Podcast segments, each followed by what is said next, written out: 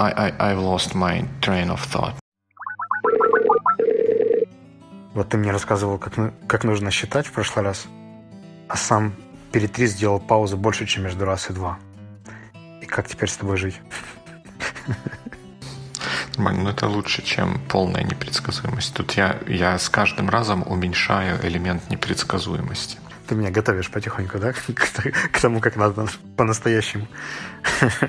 Ну, я и сам готовлюсь потихоньку, ведь каждый должен смотреть на то, что он делает раньше, и стараться в следующий раз делать лучше, если получилось что-то не совсем как хотелось. Сегодня тебя слышу совсем по-другому. Который у тебя час? Что за окном?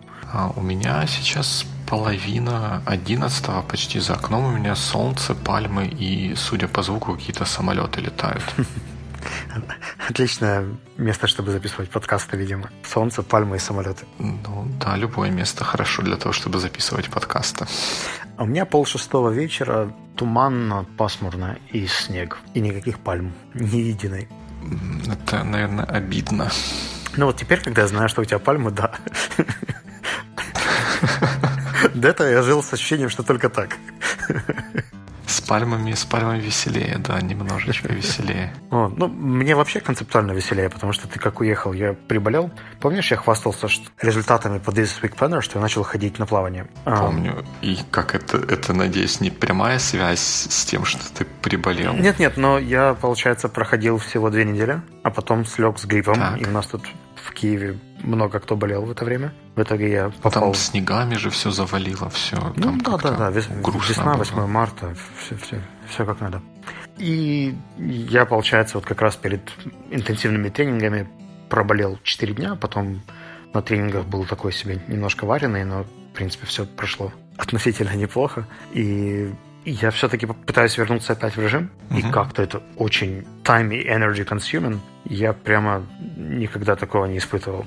Вроде бы все, задача очень простая. Делать какой-нибудь утренний маленький воркаут, там с какими-то мобильными приложениями, с которыми мне удобно. Два раза в неделю ходить в бассейн и питаться в такой относительно строгой диете. Но сколько же на это уходит времени и внимания, я себе просто не представляю. Как-то раньше это все для меня было намного легче. Подожди, подожди, вот я правильно слышу, что ты вот первые две недели, как только это начал, все было легко и просто, потом болезнь подкосила тебе, и теперь тебе сложно вернуться в прежний режим, или просто сама по себе вот эта идея здорового образа жизни слишком много занимает времени и энергии? Я думаю, что то, что у меня было до этого режимом, назвать было сложно, потому что это были скорее эксперименты, которые мне просто нравились, и мне хотелось это делать больше и дальше. А после болезни я подумал, что неплохо бы дать иммунной системе больше поводов не расслабляться, и нормальное питание, и чуть больше физических нагрузок. Поэтому, как только я почувствовал себя в норме, я как бы чуть-чуть строже подошел к этому вопросу. И угу. вот, когда появился этот элемент строгости, это стало так тяжело делать. Я даже стал больше ходить именно с тренером заниматься, чтобы не было никакого соблазна где-то пропустить или не доплавать то, что я должен доплавать. А вот строгость и тяжесть вот этих действий, она в чем состоит? В том, что просто ты понимаешь, что надо и не хочется, или просто физически тяжело, да, и, да, да. и на следующий раз потом не хочется. Это, это, это правда физически сложнее. Ну, может быть, я еще не до конца восстановился после болезни, но вот, к примеру, сегодня я на два тридцать ходил поплавать, вернулся домой, у меня было полтора часа до нашего подкаста, и я эти полтора часа просто еле-еле себя собрал. Там ходил где-то, чай попил, где-то посидел. Если раньше я после тренировки мог сразу бежать, работать, делать какие-то штуки, у меня еще хватало на это все энергии, то сейчас, знаешь, так руки опустились, ноги присели, и трясущимися руками, попивая чай, надеялся, что я смогу вообще говорить. Ну, благо могу. А как твои успехи со спортом? Я помню, ты делал семь минут воркаут, да? Еще какие-то штуки? Насколько они у тебя? Ну, да, да, да. Да, я пользуюсь вот этим приложением семь минут воркаут, но я делаю не семь минут воркаут, и там у него есть такая функция, которая называется смарт воркаутс, и это э, такая история, ты там задаешь свой фитнес-левел и мотивейшн-левел, я не знаю, на что это, я понимаю, на что влияет фитнес-левел, потому что я начинал с третьего, сейчас дошел до самого высокого пятого, на что влияет мотивейшн-левел, я не очень понял. он у меня там на каком-то, каком-то уровне стоит, и он, получается, делает тебе каждый раз каким-то магическим непонятным образом искусственного интеллекта и облака он тебе составляет упражнения из, получается, там у меня получается три цикла по семь упражнений, что ли. Это в итоге выходит двадцать пять минут времени вот такого. И я, кстати, недавно узнал, что у этого есть такое научное название, которое такое модное и сразу расправляет мне плечи и исправляет осанку. Это называется High Intensity Interval Training. И считается, что это сейчас очень такая модная, классная, полезная штука. Что это значит? Это такое, такие упражнения, когда ты маленькими бёрстами, маленькими такими м- спринтами, если так можно сказать, делаешь очень интенсивные упражнения так, что ты вальяжно гантельку поднимаешь, а там ты, по-моему, там по тридцать или по сорок секунд ты так вот максимальные такие... максимально энергично, если так можно сказать, делаешь какие-то упражнения, типа там отжимания, burpees или какие-нибудь еще uh-huh. такие штуки. И потом короткий перерыв, следующее, короткий перерыв, следующее какое-то упражнение. И тебе о полезности сказала это же приложение или... Не, это мне потом кто-то рассказал. Кто-то спросил, что ты делаешь, а как это? Я рассказал, они сказали, а, так это же High Intensity Interval Training. Я говорю, да, классно. Я думал, зарядка, да? Как-то так это... Да, я думал, что я просто там как этот непонятный ленивый человек с приложением во что-то бавлюсь. Да, я, кстати, делаю пушапс по... по-моему, Runtastic, или, в общем, есть тоже отдельное приложение, mm. только для отжиманий. Оно мне как раз помогает во время каких-то брейков между встречами немножко взбодриться, если нужно.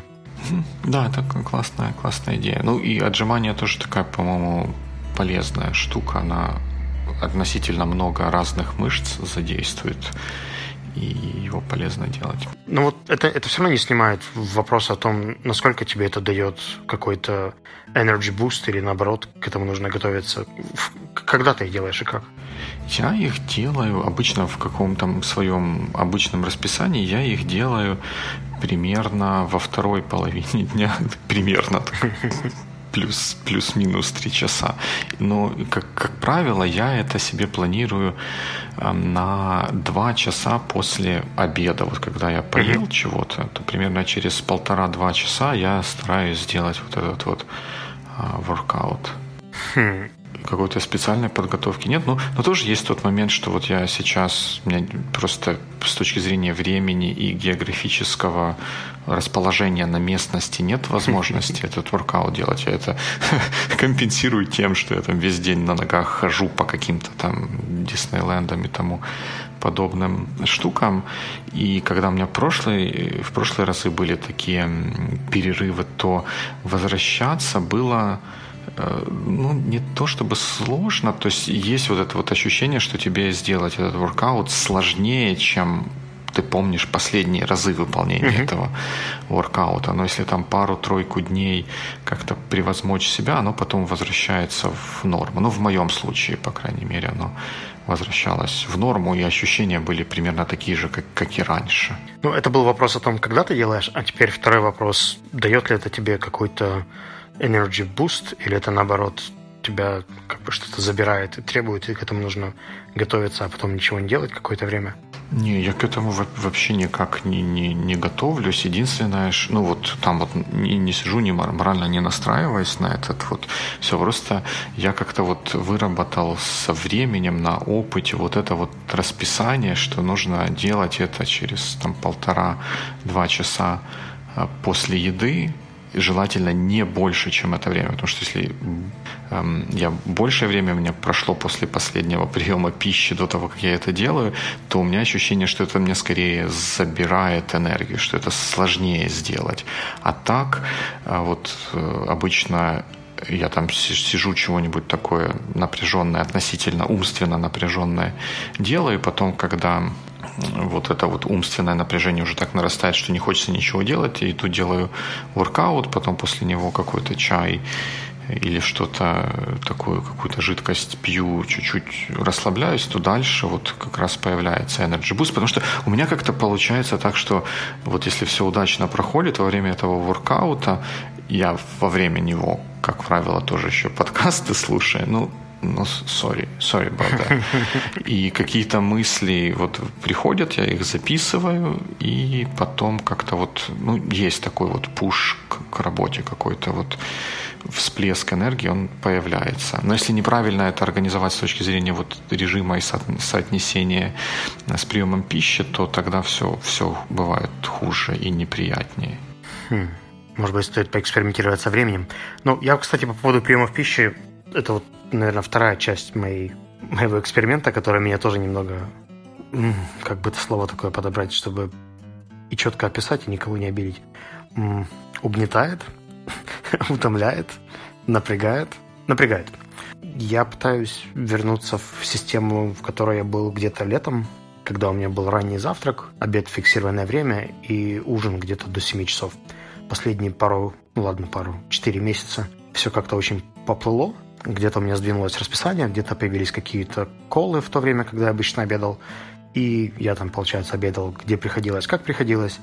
Из-за этого ужины тоже сместились. Ну и в итоге все пошло колесом. Пошло-поехало. Да, сейчас, когда я, возвращаясь в привычный график, попытался это все поставить на рельсы, как-то, ну, ну, очень болезненно бывает, знаешь, завтракать не хочется или ужин через силу. Я как-то не ожидал, что все будет так сложно. Я думал, ну, там, может быть, недельку будет тяжело, может быть, организм посопротивляется чуть-чуть, но уже вроде бы две недели, и как-то легче пока не становится. Вот эта идея мне тут тоже, как кажется, какой-то немножко м- потусторонней, что ли. Вот не то чтобы еда по расписанию, а вот еда через силу. Мне как-то... Ну, я, я небольшой специалист вот в этих всех диетах и чем-то таком, но я на, для себя как-то это примерил, что когда были такие ситуации, когда ты знаешь, что тебе... Ну, или тебя заставляют в детском садике, значит, там пихают он ложкой или где-нибудь еще в тебя какую-то еду, а ты ее не хочешь принимать, эту еду, или там в каких-то других ситуациях, что вот только обязательно вот здесь нужно поесть, потому что там завтрак в отеле или еще что-нибудь такое. Вот оно для меня как-то было всегда таким угнетающим. То есть меня, для меня тоже плохо работает заставить себя кушать, и поэтому я стараюсь себя не, не заставлять. Хочется, там, ну, кушаем, смотри, не я, хочется, я просто не, проследил не такой кушаем. Вариант, что мне системное питание в конечном итоге помогает. Я когда-то, когда учился в British Council и уезжал тогда еще в неродной Киев на, по-моему, это было пять или шесть недель обучения. Обучение было четко по графику, то есть в восемь мы должны были быть на обучении, в двенадцать, с двенадцати до тринадцати обеденный перерыв, и в шесть мы заканчивали. То как-то все стало на такие рельсы, что я понял, что мой уровень энергии очень подрос. С ранним хорошим завтраком, обедом в каком-нибудь столовой в фиксированное время и ужином там, где-то до семи часов, мне было очень-очень комфортно. Потом момент как раз, когда я расслабился и начал себе там позволять где-то заработаться в обед и потом наесться вечером там, к семи, а может быть чуть позже, если вернулся чуть позже. И я понимаю, что уровень энергии подполз немножко, вот если так в среднем за день взять. И по мотивации, и по уровню задач. И я вижу в этом такую прямую зависимость. И единственный вариант, как вернуться к этому, это нормально позавтракать, нормально пообедать и поужинать в то же время. Потому что если я буду к этому расслаблен, там не хочется завтракать, ну не позавтракаю, а в обед... съем больше, съем в обед больше, ужинать уже не будет очень хотеться, и потом будет плотно. В общем, оно все поплывет, и получается, что никакую систему так не выстроишь. Ну, вот смотри, у меня тут прям много вопросов. Я даже не буду анонсировать, сколько у меня есть вещей про это сказать, потому что я все равно потом не выполню запланированное количество, но давай попробуем по порядку. Вот когда ты говоришь «системное питание», и говоришь, что это... Хорошо, мне кажется, что это не универсальная истина. Для, может быть, для кого-то это хорошо работает или и какая-то определенная система, а для кого-то не очень. Wait a second, wait a second. Я же говорил только про себя, про свой эксперимент и как это работало со мной. Да, да, да, да. Но второй вопрос был в том, в том, какая система, в том, в чем, в чем именно система состоит, в том, чтобы просто в определенные часы кушать или кушать определенные вещи.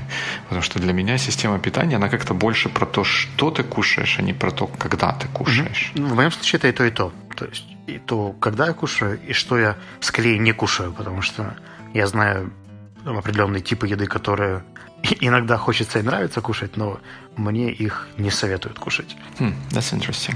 Ну, смотри, еще там два, два, два поинта. Первый поинт меня удивил, что ты как мастер кунг-фу календаря и ниндзя планирования, что у тебя нет в календаре выделенного времени на завтрак, фу, на завтрак, на обед. Вот я еще когда в, в софтсерве работал, что мне надо было в, в офис ходить, ну, что у меня был более такой вот жесткий график, чем он у меня есть сейчас, у меня было запланировано, что вот тут вот в календаре standing meeting каждый, каждый weekday, что это ланч, чтобы случайно никто, а коллеги очень любят такое делать, не напланировали в это время каких-нибудь колов или еще каких-то таких глупых занятий, чтобы всегда время на вот этот вот самый обед было. Это помогает. У меня в рабочие дни, когда я работаю, выезжаю в другие офисы, это время забито. А вот как раз те дни, когда я работаю дома, в смысле четверг, пятница, ну и как вариант потом суббота, воскресенье, а это больше половины недели, там почему-то этого нет. И, возможно, потому что меня попросили поставить синкап-колл и там еще один еженедельный колл как раз на то время, когда я с понедельника по среду обедаю. И я, получается, теперь стараюсь обедать до или после, но там как получится. В общем, как-то тоже это все не очень. Да, ну вот видишь, тут такой вот митинг железобетонный, вбитый в календарь гвоздями, он мог бы тебе помочь не запланировать. Хм. Ну, мне так кажется. Не позволить поддаться на провокации коллег, которые, ну, пожалуйста, нам нужно колл провести. Да, да, это, это очень разумно. Ты говоришь так, нет, нам нужно обедать. Вот. И вторая мысль, которая вот я услышал, и она противоположна тому, что, что я делал. Ты говорил, что когда ты не дозавтракал, ты потом переобедаешь. Ну или не дообедал, потом переужинаешь, чтобы компенсировать прошлое. То, что было. Мне кажется, вот я смотрю на это противоположным образом, и я так никогда не делаю, потому что еда – это не, не, не м, поощрение, как у тигра, которого тренируют, ему там сахарочку дают за то, что он трик какой-то сделал. Еда – это запас энергии на следующий твой будущий жизненный период. И если у тебя в прошлом периоде, там, скажем, топлива немножко не хватало, потому что ты не дообедал, это совершенно не значит, что на следующий период от обеда до ужина тебе нужно больше энергии, тебе нужно то же количество энергии, которое ты запланировал, поэтому не надо до, до, догонять, добирать то, что не, не было добрано раньше, потому что оно, потому что ты все равно вот в этот момент начинаешь как бы, как бы с нуля, у тебя есть какой-то там, текущий уровень энергии, есть запланированные затраты на следующие четыре часа до следующего приема пищи, и тебе нужно вот эти четыре часа покрыть, тебе нужно добавить столько, чтобы вот эти четыре часа можно было просуществовать, а не еще там добавлять, добирать то, что не было доедено раньше. Вот я так вот стараюсь делать. То есть если я даже ничего не ел, у меня потом только ужин, ну так получилось, ну то я не буду за завтрак и за обед доедать, а вот как-то только, только вот сдержаться и такой вот необходимый стандартный ужин скушать. Слушал тебя, и во мне вскипело два возражения. Первое по поводу закона сохранения энергии. Если уж ты говоришь про следующий интервал, то я же потратил какую-то энергию. Если я откуда не, не получил, например, где-то с обеда до ужина, то откуда ей взяться потом? Ее же нужно хоть как-то компенсировать, потому что я о чем-то думал, куда-то бегал, что-то делал, и на каком ресурсе? Ну, на, на том же, но у тебя есть текущий уровень энергии X, который может быть там ниже, чем ты бы хотел. Но до следующие часа, на следующие часы тебе нужно там, не знаю, семьсот калорий энергии, чтобы эти часы отработать. Ты потребляешь сейчас эти семьсот калорий, твоя энергия становится X плюс семьсот. X к концу четырёх часов, она у тебя возвращается на тот же самый X. Возможно, этот X как бы ниже, чем минус семьсот, а, нужно было, чем, чем ты хотел бы, но э, вот это то, что ты съешь, оно по- покрывает твои затраты на, на э, вот эту вот энергию. И, ну, я не знаю, по-моему, еда, энергию вот такую вот м- жизненную, что ли, она особо не, не возвращает. От того, что ты больше поешь, ты не становишься таким вот зайчиком-энерджайзером. Вот если уже что-то пошло не так, то восстановить вот эту вот энергию, поднять ее на, на нужный, ну, не, не, ну, текущее состояние энергии, поднять на нужный уровень может, по-моему, только сон. Mm. А, а там доедание каких-то сладких бургеров или еще чего-то, оно дает только вот этот прирост энергии, который нужно тут же израсходовать. Ну, давай мы не будем уходить прямо в энергию какую-то метафорическую и сложную. Мне кажется, это вообще тема отдельного подкаста. А просто про питание, ну, звучит все, что ты говоришь, достаточно умно. Конечно. У меня, конечно, это же ты сказал. При этом у меня возникает вопрос, а что делать с просто элементарным чувством голода? Ты когда садишься, тебе хочется есть еще. Ну вот я съедаю свой ужин, например, стандартный, и есть ощущение в организме, что я не наелся, что я бы съел еще бананчик или еще яблоко, или еще бы чем-нибудь догнался, потому что мало. Ну, яблоко можно съесть. Я разрешаю яблоко есть в любой момент. Я сам так делаю. По-моему, ну, я не знаю, я тоже не специалист в вот этих диетах, но я, мне кажется, что вот такие вот там, фрукты или еще что-то можно есть без ограничений, но в разумных пределах. И у меня всегда дома есть яблоки, я, когда мне хочется что-то погрызть, я грызу яблоки. Ну, или какие-то другие фрукты. Или локти, да? Я не умею, к сожалению. Очень полезный навык. Да, но, видимо, я ем слишком много фруктов. Это, это не заканчивается на одном яблоке. Я просто чувствую голод и продолжаю есть. Ну, два тоже можно, три тоже окей. То есть... Ну, по-моему, четыре яблока среднего размера уже сложно впихнуть просто физически. Watch me. Hold my beard. Um, вот. Ну, в общем, я думаю, что у меня здесь проблема не на интеллектуальном уровне, потому что интеллектуально я бы с тобой согласился по поводу того, что, наверное, не стоит есть больше, чем стандартная порция, но на каком-то зверином, интуитивном, эмоциональном уровне мне просто хочется есть, если я не завтракал и много потратил сил и энергии, съесть больше, вкуснее и так далее.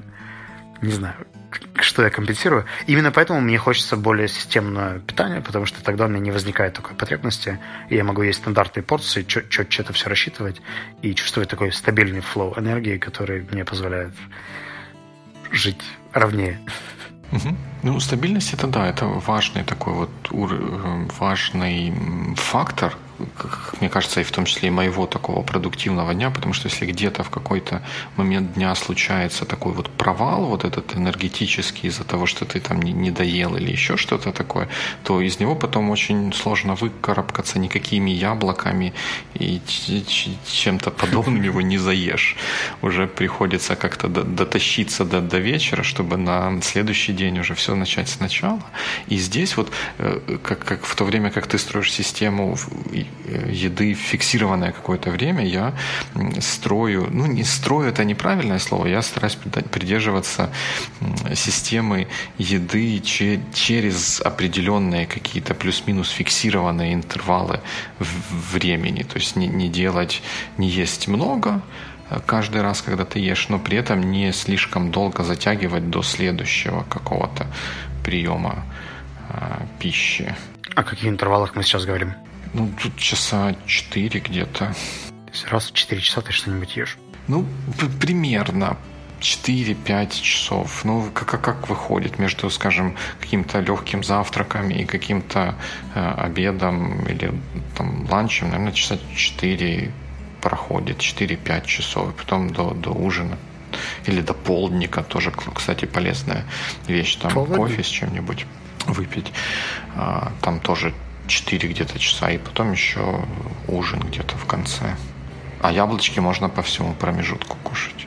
Ну вот за яблоки спасибо, мне полегчало. Я понял, что я на правильном пути. По поводу фиксированных интервалов... Да, да, мы можем сделать клуб любителей яблок. Это вообще классная тема. В какую-то еще доисторическую эпоху своей жизни, когда я был неопытным преподавателем английского и работал до десяти часов вечера, я приходил к одиннадцати домой и плотно ужинал. Потом мне, естественно, не очень хотелось завтракать. И в итоге я только обедал, у меня было двухразовое питание. И потом мне... Как называются врачи, которые занимаются пищеварением? Гастро... Диетологи, гастроэнтерологи? Да-да-да.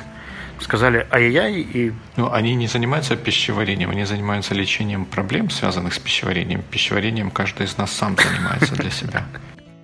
Я уже боюсь с тобой разговаривать, на самом деле. Да, именно проблемы, которые у меня тогда возникли, мне подсказали, что не стоит питаться слишком поздно, потому что потом завтрак не получается, и пришлось все как-то перекраивать, перестраивать. Но тот опыт мне помог нащупать какую-то угу. систему, с которой я счастливо жил до последних пор, а вот сейчас осознал, что все поползло не туда. И теперь это еще дополнительное усилие. Может быть, потому что я объединил сразу и спортивную какую-то дисциплину, и питание, но одно без другого как-то не очень выгребает. Поэтому вроде было все, все логично, но тяжко. Так тяжко. Да, да, мне кажется, да, что это тоже один из факторов. И вот то, что ты рассказывал, история, что после болезни ты и... И возврат к спорту, ну, просто возврат к обычному спортивному режиму происходил, и ты вот еще диетические какие-то штуки добавлял. Там, может быть, слишком... Ну, может быть, в этом еще и сложность, что слишком много всего нового, зачем нужно следить и чего, может быть, не хочется делать. Это еще неестественно, не стало привычкой, добавляет сложности. Но вот то, что ты говорил про два раза в день питаться, это, конечно, даже я понимаю, что это совсем, совсем неправильно. Лучше больше, да меньше. Ну, в смысле, побольше раз кушать, но меньше, меньше напираться. И вот одна из вещей, которую я, кстати, для себя открыл в Штатах, когда я раньше был здесь вот какое-то длительное время, уже тогда, там лет пять назад, везде продавались такие energy bars, называлось. И вот... Я узнал про них, когда кто-то мне рассказывал историю Clif Bar, есть такой бренд вот этих вот энергетических батончиков. И история его возникновения такая, что люди, которые занимаются скалолазанием, не альпинисты, которые зим, в зиму уходят туда на высокие вершины, а которые просто на вертикальные стены в шортиках и в маечках uh-huh, uh-huh. ловко залазят. Это все равно занимает какое-то длительное время, там несколько часов может быть такое восхождение скалолазочное, и нужно за это время как-то пополнять свой, ну, свою энергию, вот это вот энергетические запасы. И вот такие вот, один из таких вот альпинистов, он долго мучился с тем, как же, что же с собой такое вот это брать, когда ты лезешь, чтобы оно было, с одной стороны, не очень тяжелое, а с другой стороны, чтобы оно давало максимум энергии. И в конце концов он придумал вот эти вот energy bars, это там орешки, какие-то злаки, там еще какие-то изюмы, еще, ну вот, вот, вот такая вот штука, которая при небольшом весе содержит в себе достаточно большое количество энергии. И когда я впервые об этом узнал в Штатах, у нас такого еще почти нигде не было. Сейчас у нас, даже у нас, в очень многих магазинах можно покупать вот такие вот bars. Они у нас не называются energy bars, но технически и фактически они energy bars. И я всегда, в машине у меня лежит парочка, и там, если я не забываю, у меня в рюкзаке, с которым я хожу, тоже там один или два таких штук. Один или два таких штук. Тяжелый русский язык у меня сегодня. Несколько штук их лежит, чтобы когда я начинаю чувствовать, что вот уже там мотор начинает потихоньку глохнуть, и я не, ну, нет возможности организовать очередной прием нормальной пищи, или я просто вижу, что я не, до следующего приема пищи будет слишком большой интервал, я съедаю вот такой вот батончик и в целом неплохо себя чувствую. Вот ты знаешь, мне кажется, я вот таким читингом себя и завел в эту ситуацию. У меня когда-то было хорошее системное питание, а потом я стал себе позволять вот какими-то штуками перебиваться, если вдруг есть какие-то, как мне казалось, более важные дела. А сейчас я понимаю, что, наверное, не такие уж они были важные, и, возможно, это очень влияет на такой overall energy level, и...